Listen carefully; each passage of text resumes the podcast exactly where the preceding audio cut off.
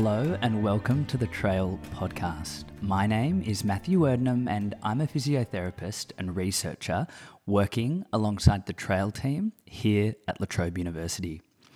Our guest on today's podcast is Emeritus Professor Jill Cook. Jill is an internationally renowned tendon researcher, a sports physiotherapist who has spent over a decade working alongside the Opals, and is easily one of the most generous people that I know. Jill has contributed to the careers of many physiotherapists and clinical researchers alike. For all you NBA fans out there, according to the former director of medical at the Philadelphia 76ers, Jill is the only person that Joel Embiid has ever listened to. So, without further delay, Jill, welcome to the Trail podcast. Thank you, Matt. It's delightful to be here. Jill, I'm interested in knowing how is it that you became interested in tendons? It's actually from a clinical perspective. I was working in basketball with the Coburg Giants at that stage, and we had a lot of players with patella tendinopathy, and I had no idea how to treat them. And when I went to the literature, I also found there was nothing in the literature as well.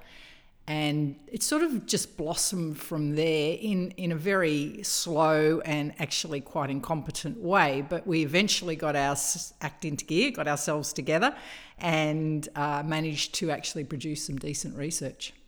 Amazing. So, if we take a step back, what exactly is a tendon, Jill? A tendon is a really complex structure. It's often sold as a really simple connective tissue structure between a muscle and a bone, so that when you move your muscle, it moves your bone. But in athletics and in any sort of sprinting or running type activities, it works much more than just that. It actually stores and releases energy, it's its primary role. And by doing this, what it does is actually decrease the cost of running so that you're not using your muscle all the time to do the running. Your tendon is passively helping to propel you forward with this energy storage and release. Of course, if you do a lot of that, you can actually place stress on your tendon. Other than energy storage and release loads, what other types of loads can load a tendon?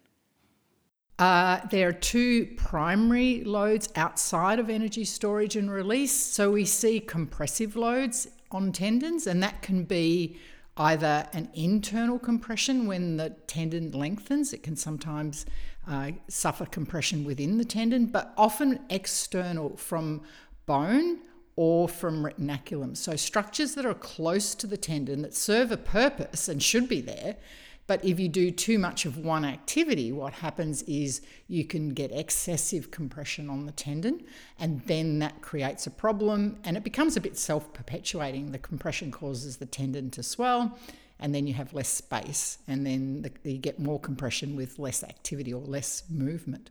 So that's one primary load, and we see that in the Achilles at the insertion down near the heel, and sometimes in the mid tendon where the posterior retinaculum goes around the tendon.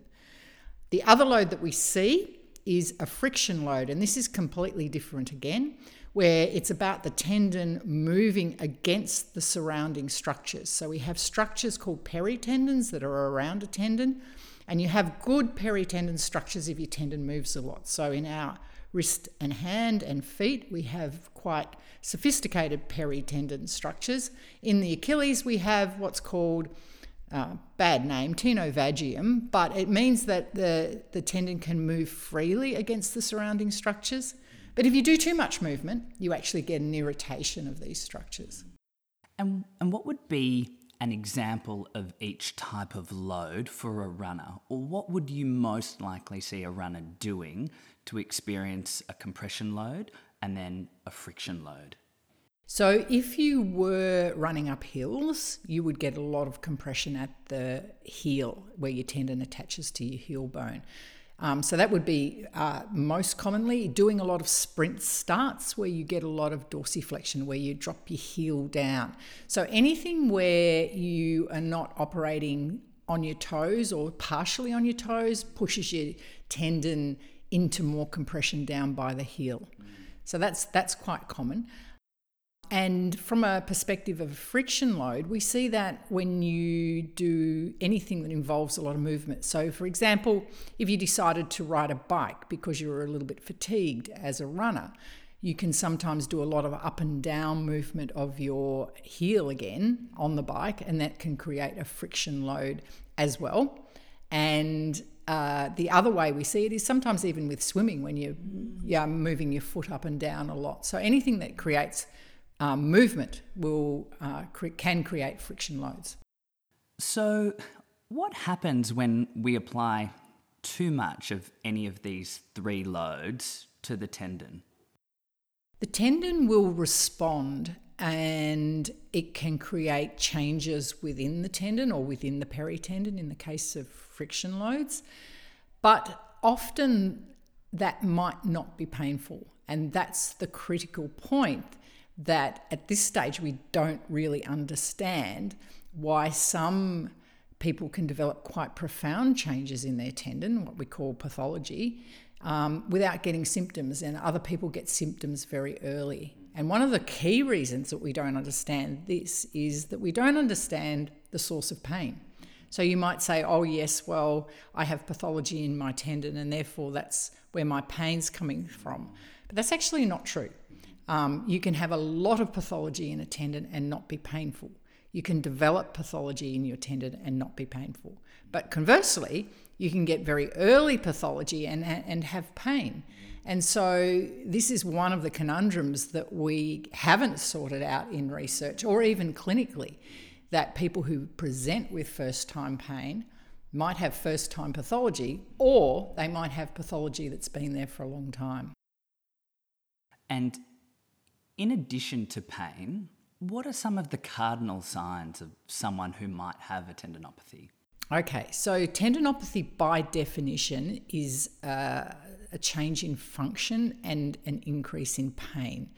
So you will notice that usually because of pain, you don't function as well.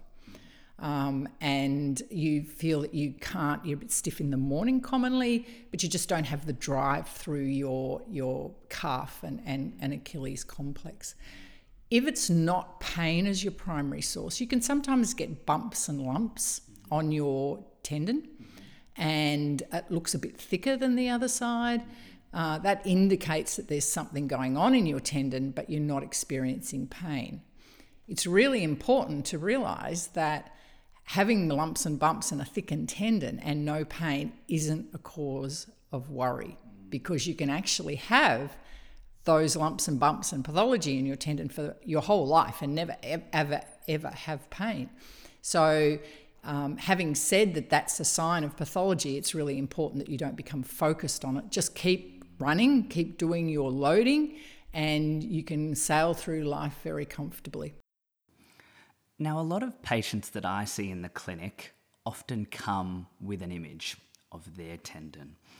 How relevant are the findings of these images in terms of the patient and, and how relevant are they to the patient's clinical findings? Mm. Imaging is a blessing and a curse altogether. And imaging can be very helpful in many conditions, but in tendons and in tendinopathy, it sometimes confuses us as we've talked about, you can have pathology and no pain, and you can go and have an image of your tendon that will show there are changes in your tendon, but you still have no pain. And so, if you present with pain and you have changes on your images, you actually don't know if the pain is from the pathology because we see a lot of people with this, what we call asymptomatic pathology.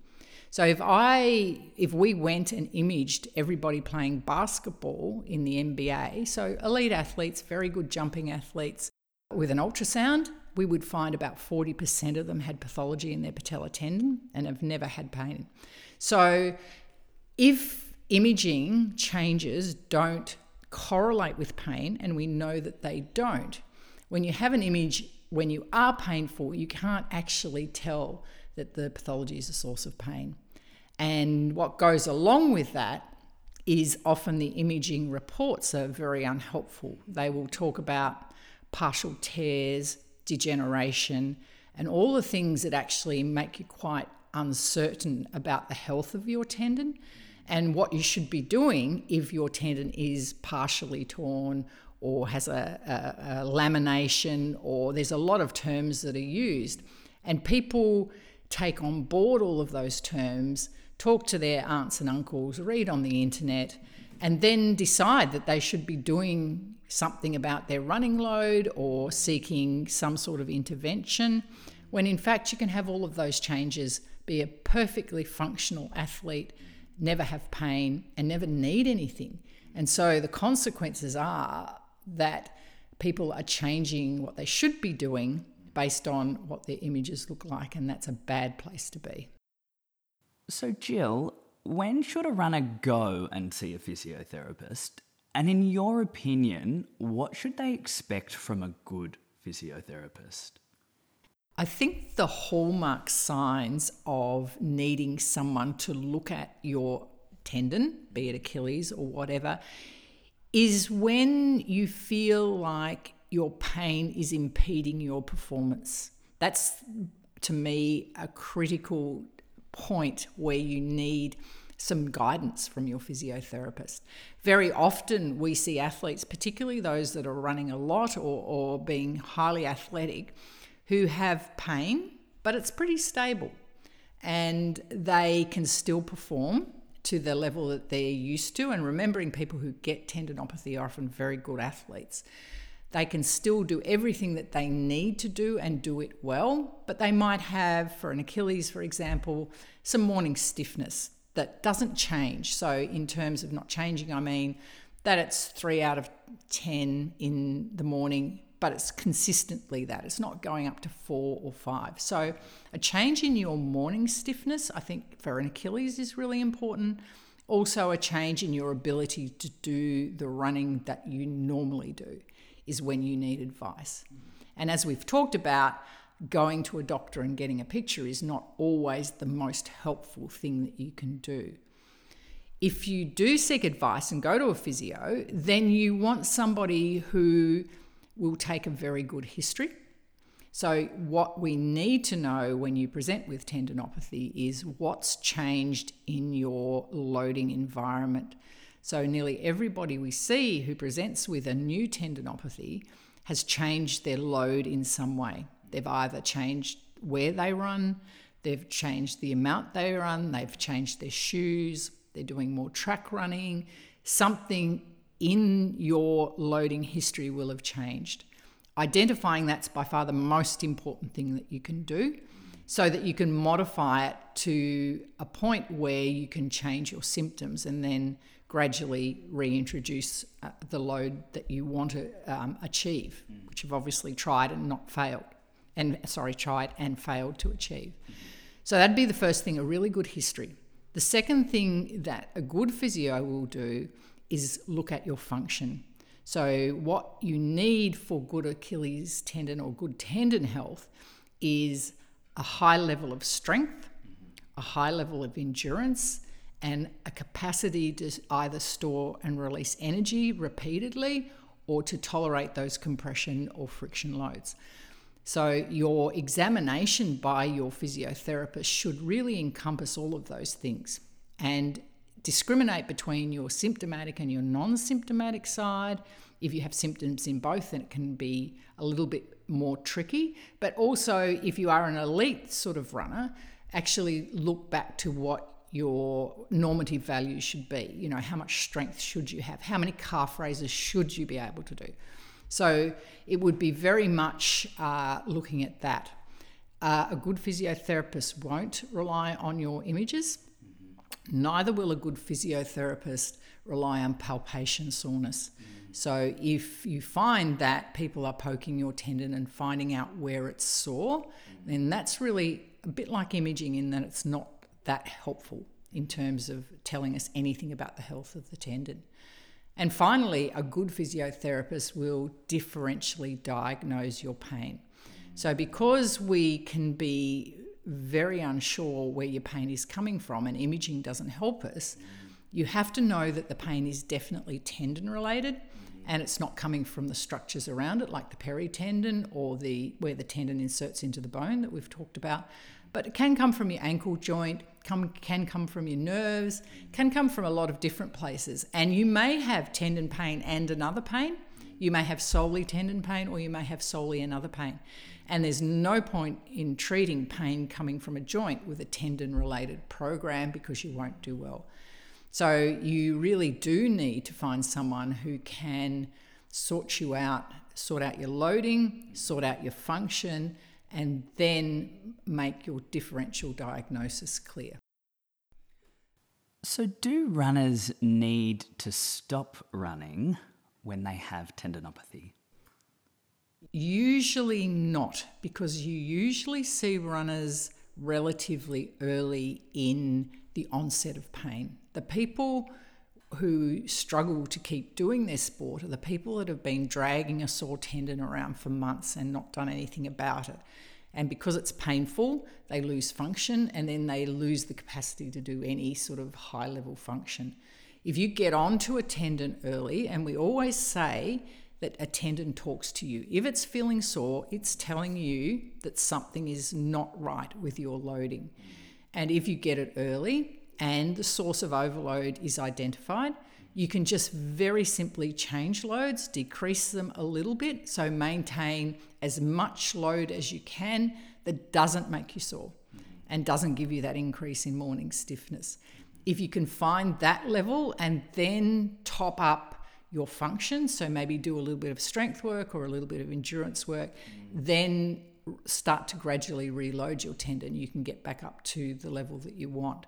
In fact, it's often very negative for a tendon and a muscle and a brain and a kinetic chain to actually um, rest because you lose function in everything. So, with tendons, we're nearly always pushing to keep people at things as much as we can within the constraints of their pain and function. So, what I'm hearing is that rest, icing, and anti inflammatories are not the way to manage a patient with a tendinopathy?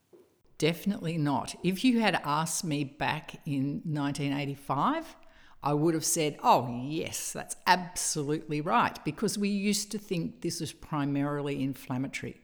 Now we know that it's not. There is inflammation in tendons, but it's not driving the pain or the pathology. And even though we don't absolutely know the source of pain, we know that those sorts of interventions are not helpful at all. You will always feel better if you rest until you go back to trying to do your load again, and then you get worse again. Uh, so, yes, you can feel um, much better with anti inflams and you can feel much better with rest, but it doesn't actually help you in the long term. Jill, if a runner's been seeing their physio every two weeks for the last six months and they're still not experiencing any relief from their familiar pain, what should they do and what questions should they ask their physio? Ooh, that's a tricky question, isn't it?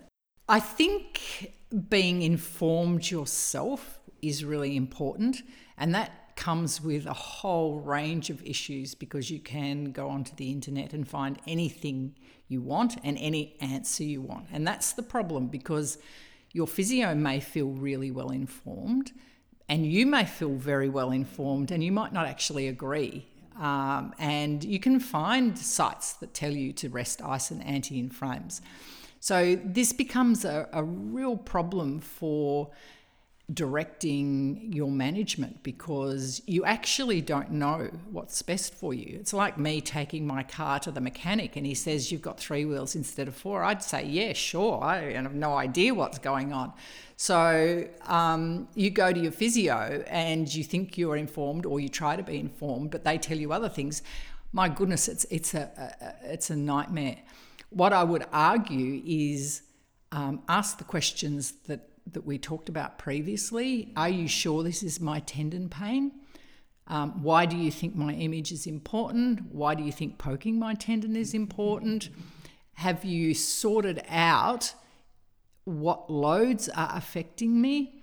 And I, I would argue every two weeks for six months with no change in pain requires some sort of um, consideration of where you're at. And I wouldn't say you have to leave your physio. I, you know, I do have patients that take a long, long time to get better, mm. but you would want to be feeling very sure that you were on the right track. So once a patient's recovered from their Achilles tendon pain or their, or their tendon pain, what's next? I've heard you say once a tendon, always a tendon. What's next for the patient that's recovered from their familiar pain and is back to their previous running loads? So, this is where it becomes the athlete's issue. So, your physio can't sit on your shoulder like a leprechaun and tell you what's good and what's bad. You have to understand and work out what loads your tendon likes and what loads are provocative. So you might find that you can do all the running you want to do, but as soon as you run too many hills, you're in trouble. And so you need to moderate the number of hills that you run, or you might even choose not to run many hills. So you need to find out the loads that are provocative and, and modify those. But you can always learn to do those loads if you maintain strength and strength endurance. So, one of the key things I think once you are over your tendinopathy is to keep loading it in the gym. I'm a, such an advocate for staying strong and having strength endurance. Once we have a good muscle holding on to our tendon and supporting it so it can energy store and release, then we have a chance of being able to run for however many kilometers you want to. Because if your muscle fatigues, the load on your tendon changes. So that's why we need to be strong, and but we need strength endurance as well. And then we need coordination through the leg, coordination through the brain to the muscle, all sorts of things. So, but the two things I would say is modify or, or moderate or monitor your load. And second, stay in the gym, keep strong. And it can only needs to be two times a week. Doesn't have to be a, a lot. You can go be in there for five minutes, maybe 10, and be out. So it's not a massive program but staying strong and keeping strength endurance is critical. Jill, what would be the one or two things that you think every runner would benefit from knowing about their tendons and how to manage their symptoms? Oh, I think it sort of reflects the last question is that tendons talk to you. If you have some tendon pain and it's persistent, so it's not just one day and disappears. We often see people who have this sort of what we call a reactive tendon where you have a bit of a flare but it settles down. If it keeps nagging at you, that's a suggestion that you need to think about what's happening. And this is where I would monitor my load. So, what's changed? What do I need to think about moderating so that I can get this back under control? So, that would be the first thing. Um, and as I say, for runners that are running a lot, it can be a change in shoe, a change in terrain, all sorts of things can make simple things and very small things can actually cause an onset of tendinopathy. So I think you need to be in control of your loads and understand the loads. I think the second thing would be to, oh, gee, stay strong. I think I've already said it. It's it's it, you know a lot of running athletes particularly think that big muscles and you don't get that big muscles from being in the gym unless you're doing something nefarious as well. Um, you know, a lot of athletes don't like being in the gym. Running athletes, my goodness, it can make a difference from a tendinopathy perspective. I think there's a lot of evidence it can make a difference for your running as well. So we'd obviously be talking about calf strength if we're talking Achilles, but I would think strength through your leg would be a real benefit for a runner. Jill, thank you so much for joining us today on the Trail Podcast. My pleasure, Matthew. Thank you for listening to another episode of the Trail Podcast. If you enjoyed the podcast, please feel free to share it with family and friends with and without knee pain. If you're interested in learning more about the trail study, you can head to the website at www.trail.latrobe.edu.au. Thanks again for listening, and we will see you on the next episode of the Trail Podcast.